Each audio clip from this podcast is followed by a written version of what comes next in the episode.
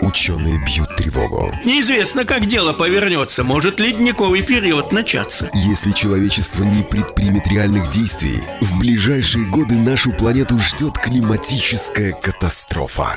Потому что человек просто элементарно превращается в ледушку. Как ее избежать? Да ну запретите вы пластиковые пакеты, от этого воздух чище станет. Что на самом деле происходит с климатом? 20 тонн углекислого газа на душу населения. Слушайте по пятницам на Радио Болтком. Авторскую программу Константина Ранкса «Климат-контроль». Действительно, только что называется «Открыть ящик Пандоры». Ну что же, у нас на связи журналист, ученый Константин Ранкс. Доброе утро, Константин. Здравствуйте. Доброе утро. Доброе утро. Что, э, какие прогнозы? Вот мы видим, солнышко выглянуло. Вчера был очень хмурый пасмурный день. Понятно, что все ждут, когда же закончится зима. Будут ли еще какие-то холодные для нашей погоды вот какие-то периоды, когда могут повыситься счета за отопление? Потому что, например, вот Сурок Фил вчера предсказал э, позднюю весну в этом году, еще 6 недель зимы. Насколько это актуально для нас? Ну, можно сказать, что Сурку Филу-то, наверное, виднее, как только, тем более речь-то идет о зиме там, э, в Северной Америке.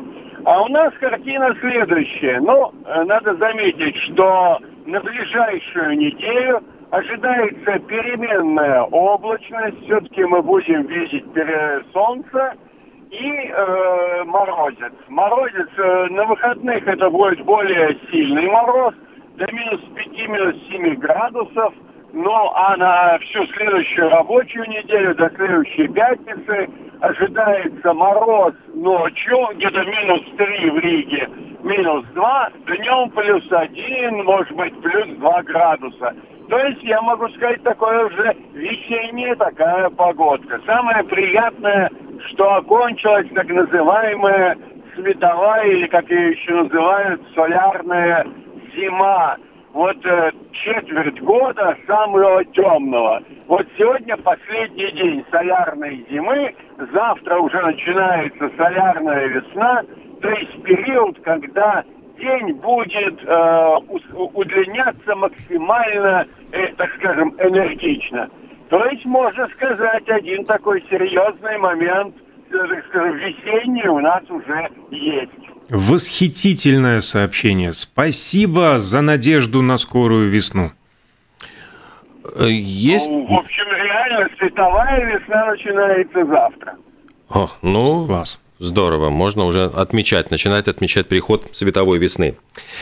Э, какие еще, ну, если говорить вот по, об этом сезоне зимнем, насколько он а, отличается от предыдущих? Действительно ли мы можем наблюдать постепенное увеличение температур и то, что вот называют глобальным потеплением, является вот такой суровой реальностью? Хотелось бы отметить, что нынешняя зима, в общем-то, предсказанная. Еще ведь осенью говорили, что в массе своей она будет в основном теплее обычного. Такое и было. Но опять же предупреждали, будут прорывы холодного воздуха длительностью где-то неделя, две. И что мы имели? Посмотрите, с 18 ноября примерно по 20 декабря у нас таки была здесь зима. Э, на, Рожде... на Рождество была настоящая, даже я сказал бы, какая-то жутковатая Э, зима в Северной Америке. Угу. После этого, после Нового года, мощнейший прорыв арктического воздуха над Сибирью захватила даже северный, по, по большому счету, и центральный Китай. То есть тоже, как говорится, были вот такие холодные прорывы. Но потом это все тут же сменялось потеплением. То есть не было вот этого так скажем, сезона зимнего, а были вот такие набеги, набеги холодной погоды. И вот это очень важный момент, о котором стоит говорить. Это предсказывалось, это действительно случилось, и, в принципе, с одной стороны, конечно, тут можно расстраиваться по этому поводу, но с другой стороны, можно сказать, что такие специалисты оказались правы, и мы можем быть уверены более-менее в их прогнозах. То, что тоже, кстати, неплохо. Ну что ж, э, в принципе, мы говорили уже о том, что прогнозы более-менее точные у нас могут быть только на неделю, а дальше уже эти прогнозы, ну, сбываются или не сбываются, это большой вопрос. Мы говорили о том, что самый сложный прогноз – это прогноз такой на, не, на, на следующий сезон. И вот в этом году Конечно, ведь никто, заметьте, никто не говорил, когда случатся, случатся вот эти самые прорывы холодного воздуха. Говорили, что в принципе сезон зимний будет неровный, вот такие качели. То тепло, то холодно, то тепло, то холодно. И это, как говорится, случилось, это сбылось. Уже, как говорится, спасибо э, и на этом. Уже угу. хотя бы мы представляли. А сейчас уже идут разговоры о том, что надо готовиться к жаркому лету, которое тоже не будет жарким постоянно, но, скорее всего, будут сильные волны жары, и наиболее сильные, как всегда, они будут в районе Средиземноморья, и уже идут такие разговоры о том, что да, это будет, э, возможно, проблемой. Но, опять-таки, как говорится, это не будет постоянно, и мы надеемся, что, в принципе, у нас тоже будет тепло. Ведь то, что пугает, например, жителей э, Италии, Испании, Греции, Турции, для наших э, краев это вообще благословенное лето. Мы же всегда ждем, что летом будет тепло, хорошо, можно будет купаться и загорать. Вот оно какое наше лето. Но, если честно, когда начинаются тропические эти ночи, и мы не можем просто даже отдохнуть от жары, это бывает тоже очень утомительно. Но будут. Вот это вот уже сейчас идет вот такое четкое убежденность, что мы должны к этим ночам привыкать и как-то думать о том, как себя вести, когда наступает летний сезон, как к нему подготовиться. Вот это серьезный момент, который нужно, скажем, планировать. Вот это, мы к этому не привыкали, мы всегда считали, что это день-два и пройдет. Ситуация будет меняться, это все в этом уверены, что она будет меняться. И еще очень важный момент, что вполне возможно появятся два интересных потока – э, все больше и больше людей из Южной Европы летом будут отправляться к нам в Северную Европу, чтобы подышать вот, прохладным воздухом. И об этом тоже нужно думать. Я думаю, что предприимчивые люди извлекут из этого выгоду. Вне всяких сомнений. То есть э, получится прямо жара-жара на Средиземноморье, и гораздо теплее станет у нас – и мы будем превращаться в нынешнее Средиземноморье, по большому счету, по погоде. Ну, хотя бы ну, летом. Это как бы глобальный тренд такой. Это mm-hmm. глобальный тренд, об этом же говорят и пишут специалисты. Насколько именно, опять-таки, сколько это будет дней вот в сезоне 23 года, никто сказать не может. Но принципиально ожидают следующие. Будут залпы жары. Вот, как говорится, ну, ничего не подпишешь они должны быть. Опять-таки, когда это произойдет, перед лигой, после лига, сколько это будет длиться, мы не знаем. Но факт фактом, что такие залпы, они будут проходить, как говорится, Сахара нас теплом не оставит. Ну, сейчас мы готовимся к холодам, утепляем дома, ну, то есть вот ведем себя по-зимнему. Э, видимо, на летний период нужно будет перестраиваться, забачиваться какими-то, не знаю, кондиционерами, там, опахалами и э, прочими э, предметами. Но что касается метеозависимых людей, э, смогут ли они адаптироваться к этим условиям или будут э, страдать, и нас ожидают волны не только тропической жары, но и волны приступов у сердечников, к сожалению? К сожалению, да. Мы не можем э, привыкнуть, что называется, за один, за два сезона. Это не тренировка мышц, э, как говорится, и не, как говорят, подсушивание фигуры. Это гораздо более серьезная вещь, и тем более ведь э, метеозависимыми люди обычно становятся с хроническими заболеваниями, это как следствие, и с возрастом. Тут что сделаешь? Дело опять-таки другого. Смотрите, хорошо утепленный дом, он точно так же, как хорошо сохраняет тепло зимой, он точно так же хорошо сохраняет холод э, летом. То есть, если у вас хорошо утепленная квартира, и вы поставите даже маломощный кондиционер, то он сможет остудить, сделать нормальную температуру, и ему не нужно будет молотить круглые сутки. Вот что очень важно. Вот. И об этом как раз идет и разговоры в южных странах, например, в той же Испании. Там ставят солнечные батареи, получается как раз полезно. Когда солнца много, работают солнечные батареи, они питают кондиционеры, которые охлаждают помещение. Если помещение хорошо заизолировано, термически заизолировано, то набранного за день, как сказать, прохлады хватает, чтобы потом еще и поспать нормально. То есть тогда, получается, не нужно подключаться к внешним сетям. Ну, конечно, это идеальный вариант, про который я рассказал, но Э, в принципе, и у нас нужно думать о том, что если вы хотите держать у себя в квартире нормальную температуру, то э, утепление зимнее, оно же вам поможет и летом. Это известная вещь о том, что проветриваете хорошо со сквозняком свою квартиру ранним утром, допустим, нет у вас кондиционера, проветривайте, откройте все окна. Ранним утром самая низкая температура, утренняя свежесть. После чего все окна закрываете, ну и до обеда у вас точно более-менее прохладная ситуация будет в вашей квартире или в вашем доме. Но придется выкручиваться, учиться жить по-новому. Ну, а подробности как раз о различных программах, доступных э, финансированию вот этого утепления. Буквально на днях у нас была гостья Екатерина Морозова, руководитель одного из жилищного а, кооператива или там товарищества, рассказывала, как обращаться в Алтум, как подавать документы.